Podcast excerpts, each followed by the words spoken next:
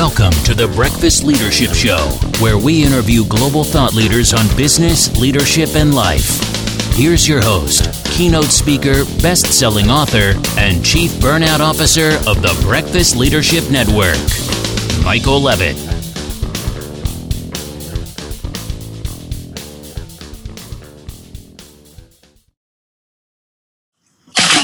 Welcome back. I've got Mark Gaunya on the line. Mark, how are you? I'm great. How are you doing this morning, Michael? I am awesome. Really looking forward to this conversation because this is a topic that is really important to me because I know a lot of people struggle with this. So, why don't you share a little bit about you and, and the work you do? Sure. Uh, I'm in the uh, what you classically call the insurance space uh, or an insurance broker. Everybody has a broker box in their head, so put me in there. And now, now let me tell you why I'm not that. Um, I go to the farthest, tiniest, remotest corner of that box, and that's where I live with my team. Uh, my business partner, Jennifer Borislow, who founded the organization back in 1982. Uh, she and I have grown the company together to be 75 strong uh, with a team of benefit superheroes that work with, that's what I call them. I know it sounds a little corny, but I can be corny from time to time. Um, just love our team. They're fantastic. And what we do is we uh, partner with employers, uh, typically speaking, employers with 50 or more, but really over 100 employees. Uh, we help organizations, CFOs, and leaders of HR and CEOs uh, with their healthcare and their benefits programs. You know, things that you might expect, like health insurance, life insurance, dental, disability, 401k, those types of things. But my real passion is in healthcare. Um, I grew up uh, a son of two entrepreneurial clinicians. My mom was a nurse, my dad was a physical therapist, but they were entrepreneurial in nature and they created a physical therapy management company. I worked for them when I came out of school. Um, I left them and went to go work for a number of insurance carriers. And then I crossed over about almost 20 years ago uh, to the employer and consumer side of things. So when I say I'm not a broker, that's why I'm not really a broker because I've lived in all three sides of the equation and really believe that um, 360 degree view gives me an opportunity to work with our team to help our clients with the second largest line item on their profit and loss statement that grows four to five times faster than any other. It eats margin if you're a non for profit. And you know the old saying, no margin, no mission. And it eats EBITDA if you're for profit, and less EBITDA means unhappy shareholders.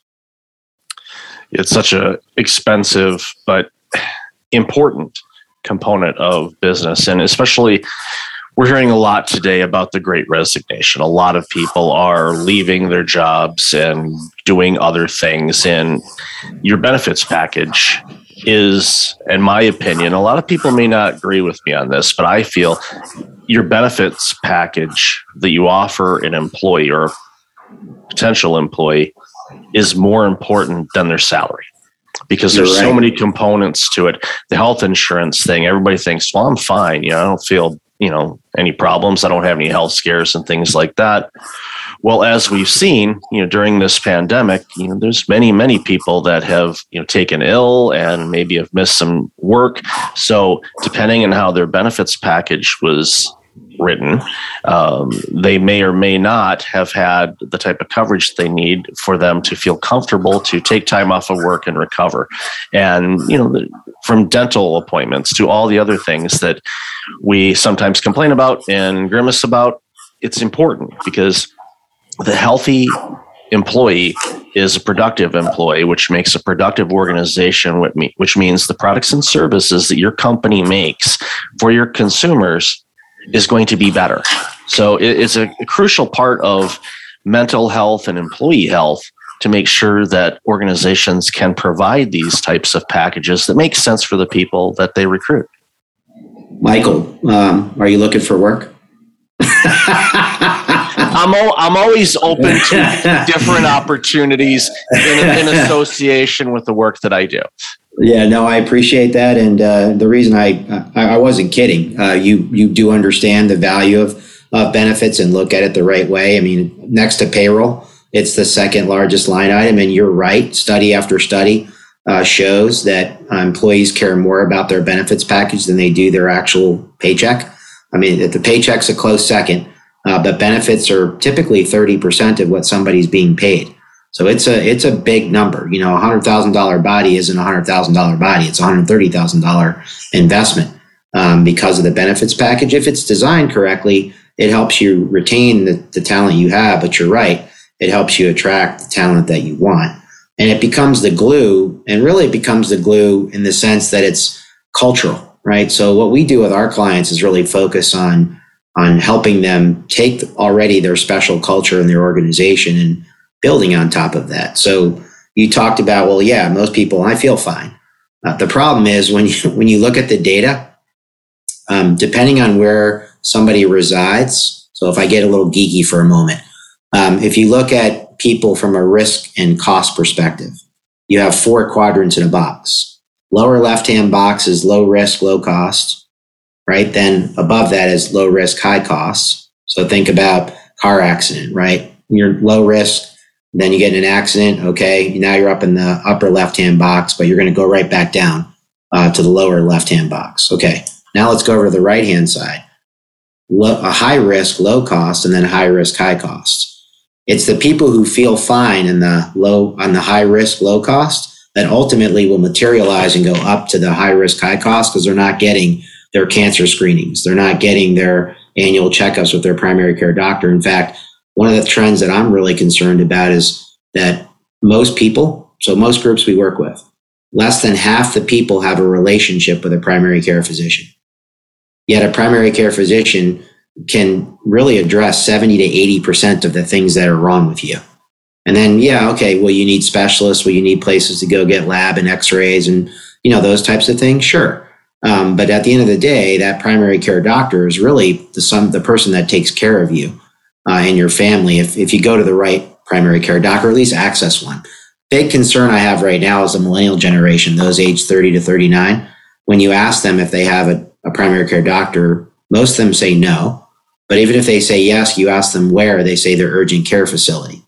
Now that that's not a primary care physician relationship. That's like saying you have a relationship with your garage for the car where you take to have your tune-ups done. Like no, you have a relationship with a mechanic who works on your car in a garage. Um, but that's a really uh, worrisome thing for all of us because that means that people are only waiting for things to happen before they're doing something about their health care. And that, that causes like today's behavior causes tomorrow's claims, which then causes the future premium that you have to pay through your paycheck one of the things that's very alarming, especially with the millennial generation, and I do a lot of talks on burnout and work with people, and I had my own burnout story and had my own health situation at age 40 um, that uh, resulted in all kinds of fun and adventures. But what I'm seeing is there are a lot more millennial aged individuals that are dealing with some very high stress and having cardiac events at a very early age. And that's concerning to me on, on multiple of reasons. Number one, they have a heart attack, let's say at 39 or 40 they may be on medication for the rest of their life. So if lifespan, you know, roughly 80, 83 maybe, that's 40 plus years. That's double their current life that they're going to be on medications which we all know that medications will have some side effects, some good, some not so good, so and, good. and long term could be problematic. And, and of course, you know, I used to work in primary care as a CEO and a director of primary care clinics. So I've seen that relationship between physicians and and the nursing staff and everybody else and the patients and you know the ones that are good relationships and you know the ones that aren't progressing and and and it's so important and i agree with you my deep concern is that you know the gen y generation and gen z as well don't have a primary care physician to help navigate them through. Maintenance and a lot of people have this mindset well i only go to the doctor when i'm sick. Well in my situation, especially after my own health situation, you know, back, you know, over a decade ago, I know my family physician really well. She's good. We, you know, we have some discussions about some things and we've had differences of opinions on some approaches. But yeah, I trust her uh, her input and you know follow her guidelines. And you know, case in point, last year we were talking and you know, just asking about a couple things, and she she asked me, okay, you know, based on my age, said, um, when was your last colonoscopy? And I kind of sheepishly went, that would be never, doctor. And next thing you know, I'm in an appointment and I have the colonoscopy, which is a very pleasant experience, but it's very very important because there's been a family history of some issues. Um, and again, that's one of those things that I, and I encourage you, I mean, this is a little bit of a segue from what we're talking about, but it does tie in with some things.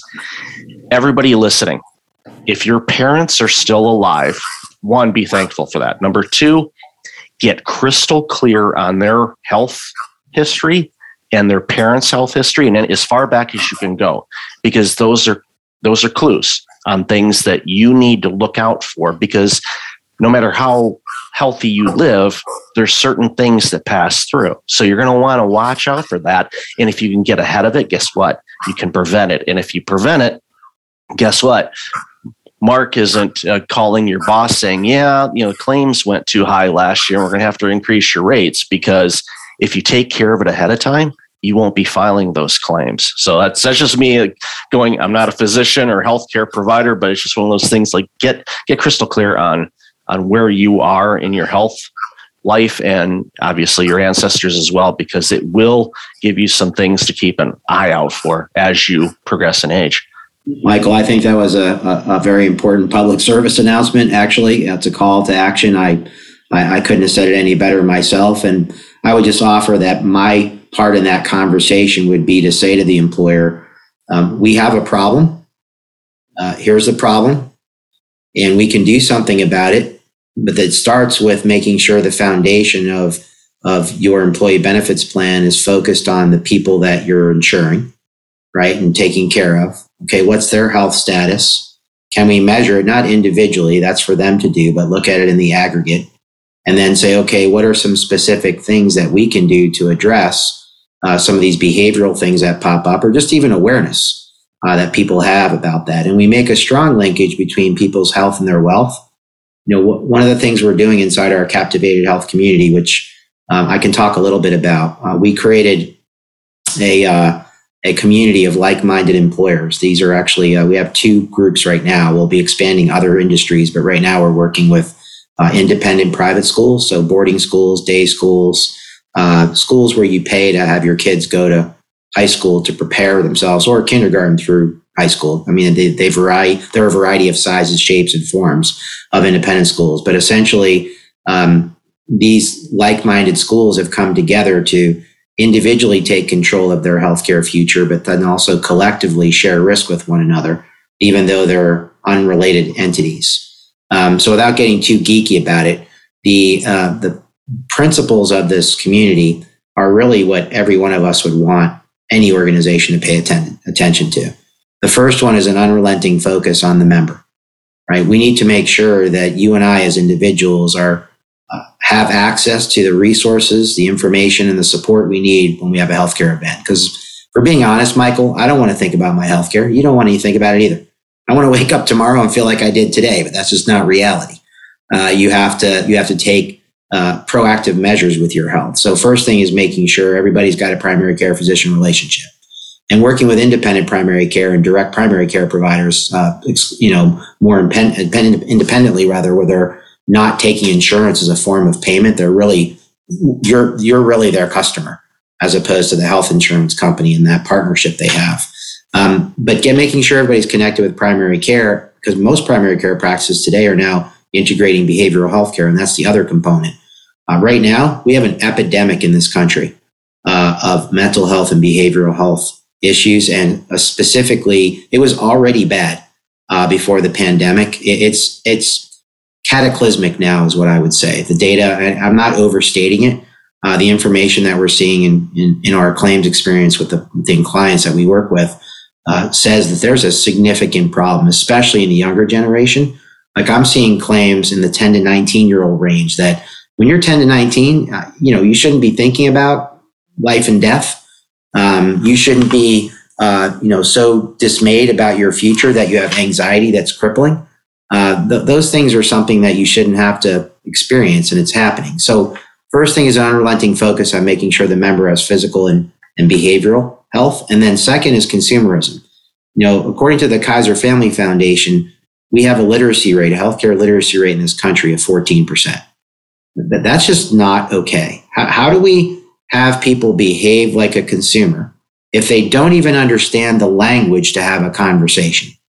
So that's what we do is focus on how can we help you understand the language of healthcare, understand that there's an inverse correlation between quality and price. And everyone's like, Mark, what do you mean?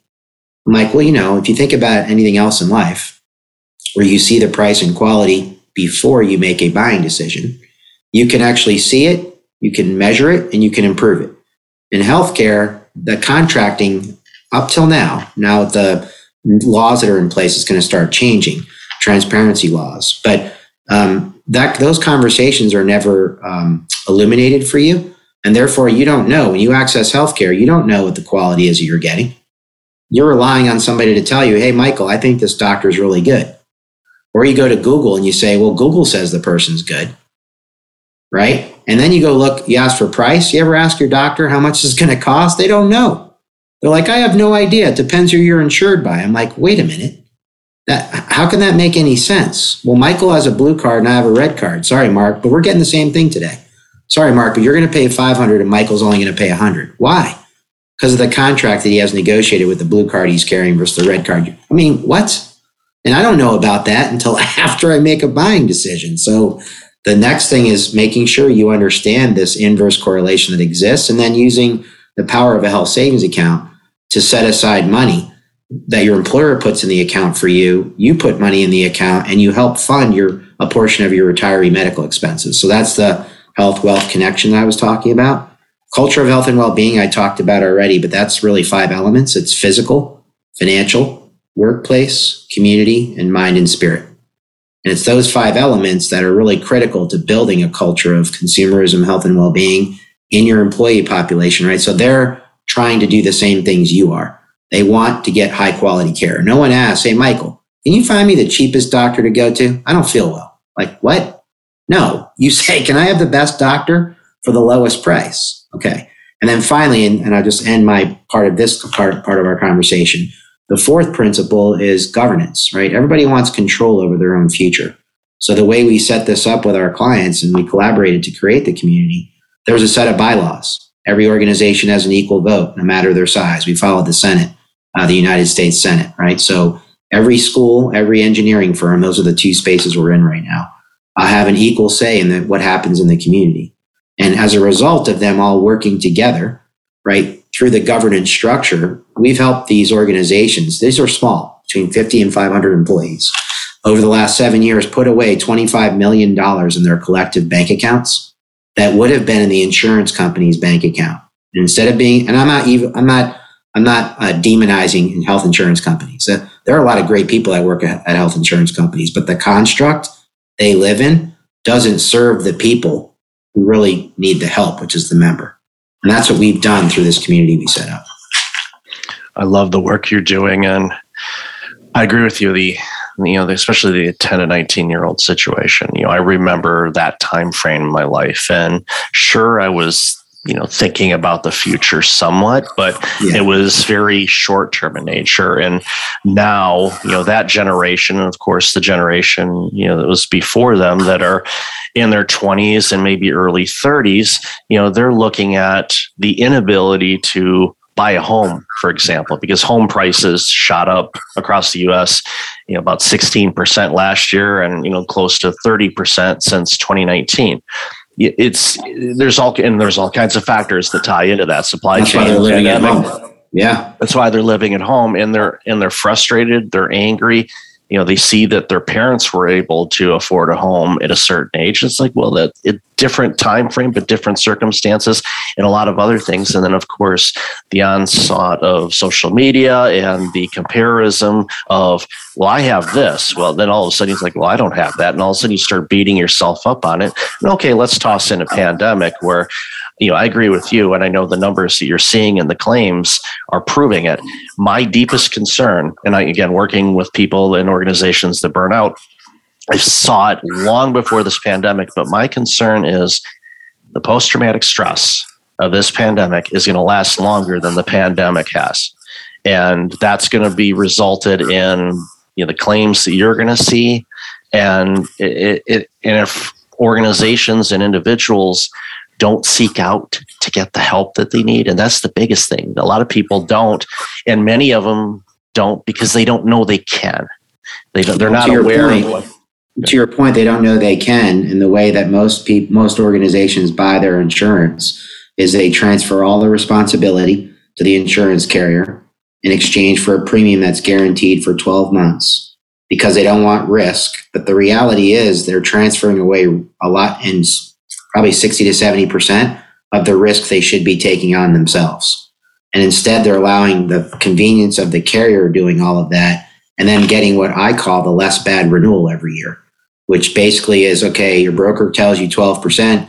They beat the insurance company up down to nine. You're like, okay, I budgeted 12. I'm at nine. Budget works great. But at the end of the day, 9% still three times the rate of inflation. It's, it, you know, long term inflation, not now. Um, and so that's not sustainable. That, that's just a margin eating exercise. So by taking control and understanding, we are, if we self insure, that's what I'm talking about, being partially self insured and we use reinsurance to protect us, our limit of liability in any one person, and then our limit of liability on all our people. Yeah, there's risk in that, but I also know what my worst case scenario is. And importantly, I actually can help my people get in the areas where they have the ability to be a consumer. So think about, you know, x-rays, lab work, MRIs, CAT scans, you know, where you go get your, your care for elective surgeries, right? Not life threatening things the variation in price, you can save a boatload of money. So let me give you a couple examples. Um, in Boston, an MRI, and I won't name a facility, but a downtown Boston hospital, for a low back MRI is roughly 4,000 bucks. You can go to a freestanding outpatient facility, which is in the suburbs closer to where you live, with the, um, the exact same machine administered by a person with a different level of education for, I'm sorry, the same level of education for 500 bucks.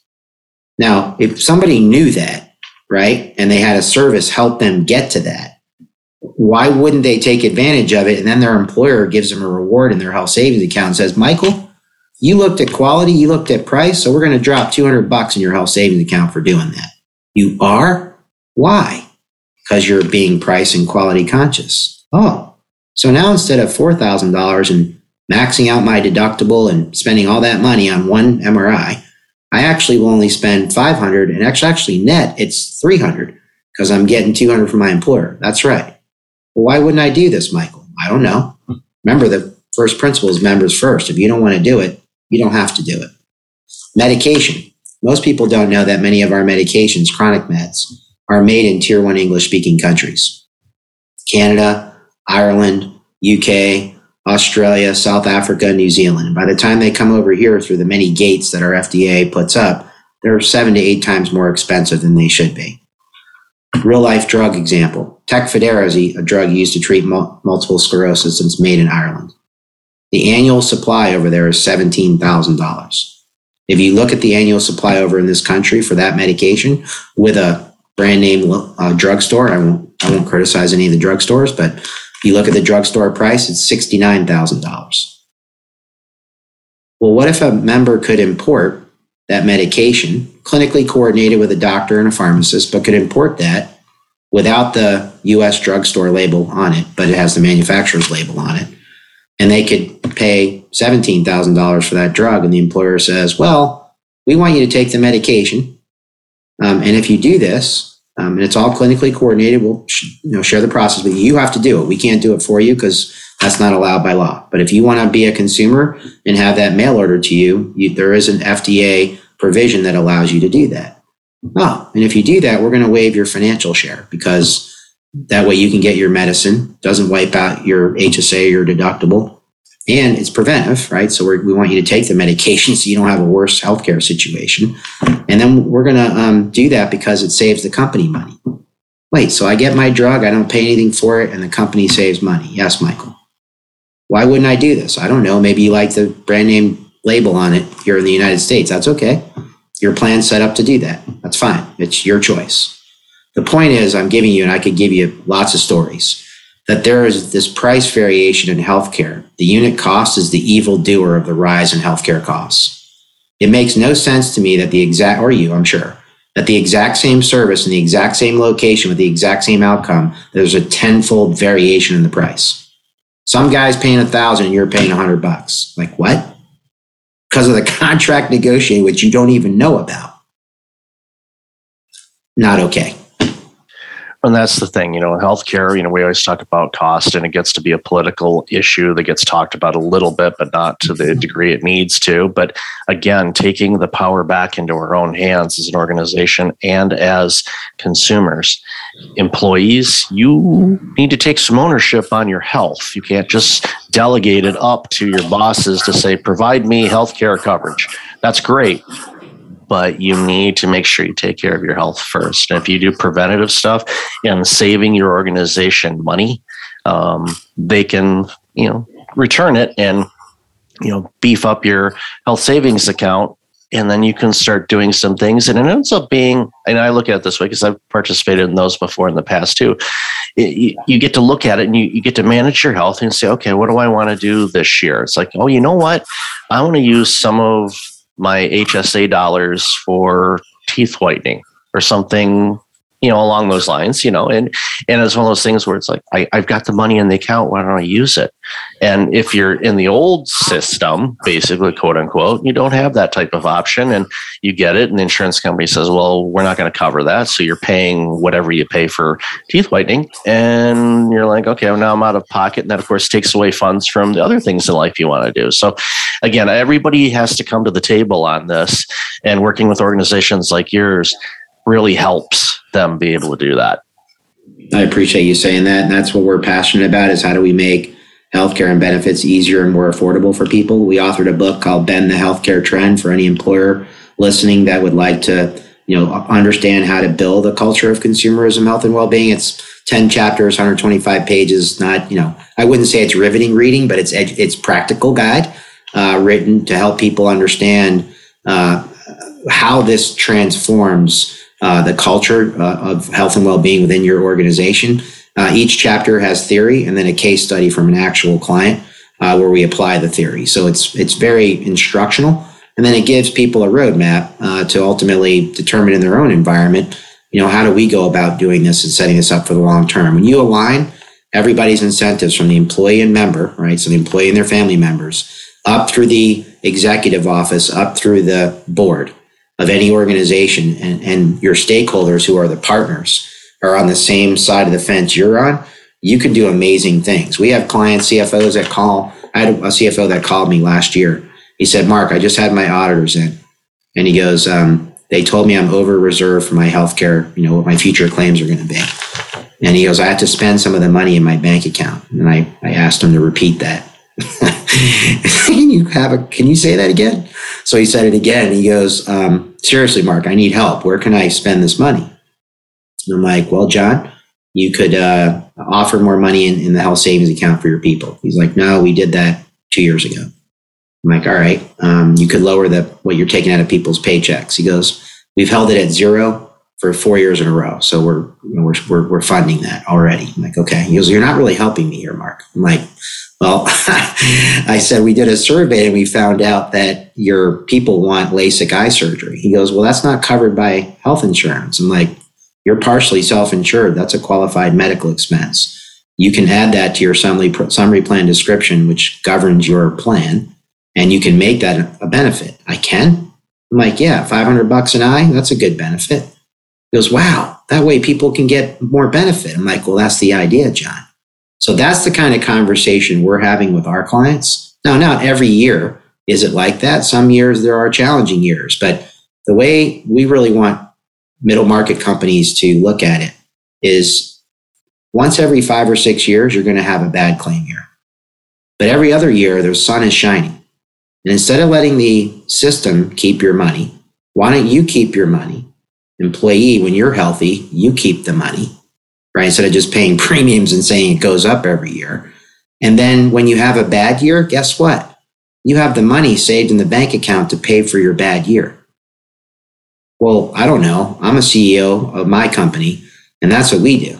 because that's that's just being financially responsible, but not taking away. Right, the, what most employers are doing today, they they water down, they take more money out of people's paychecks, increasing the contribution every year.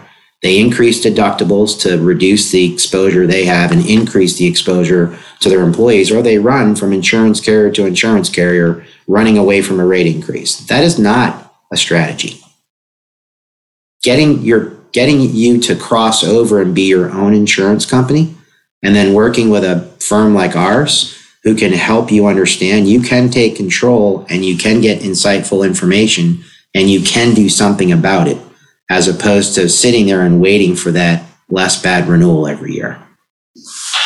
Yeah, I see too many organizations play that game where every couple of years they renew, they'll go with some carrier that offers a low ball rate. And then, you know, when it comes to renewal time, that renewal is higher than what they would have had if they would have stayed with the previous carrier. And then they leave that one. And it's just an exercise that obviously doesn't really work in the long term. So, Mark, I've loved this conversation. Probably talk to you for hours about this, but uh, where can people find out more about you and all this awesome work you're doing? Yeah, the best. Thank you. I appreciate that. I enjoyed the conversation and appreciate the opportunity to talk about a shared passion. Clearly, you're passionate about healthcare too, so I've enjoyed it. Um, you can reach me at www.borislow, B O R I S L O W.com. And my specific email is mark at borislow. So it's M A R K at Boris, B O R I S L O W dot com. And our community I talked about is captivatedhealth.com. So it's www.captivatedhealth, the way it sounds, uh, com. And I'll definitely have all that information in the show notes. So, Mark, thank you again for your time today. Really appreciate you and the awesome work you're doing. Thanks, Steve. Appreciate it. Thanks for listening to the Breakfast Leadership Show, part of the Breakfast Leadership Network. Visit breakfastleadership.com for tips on empowering your business and your life.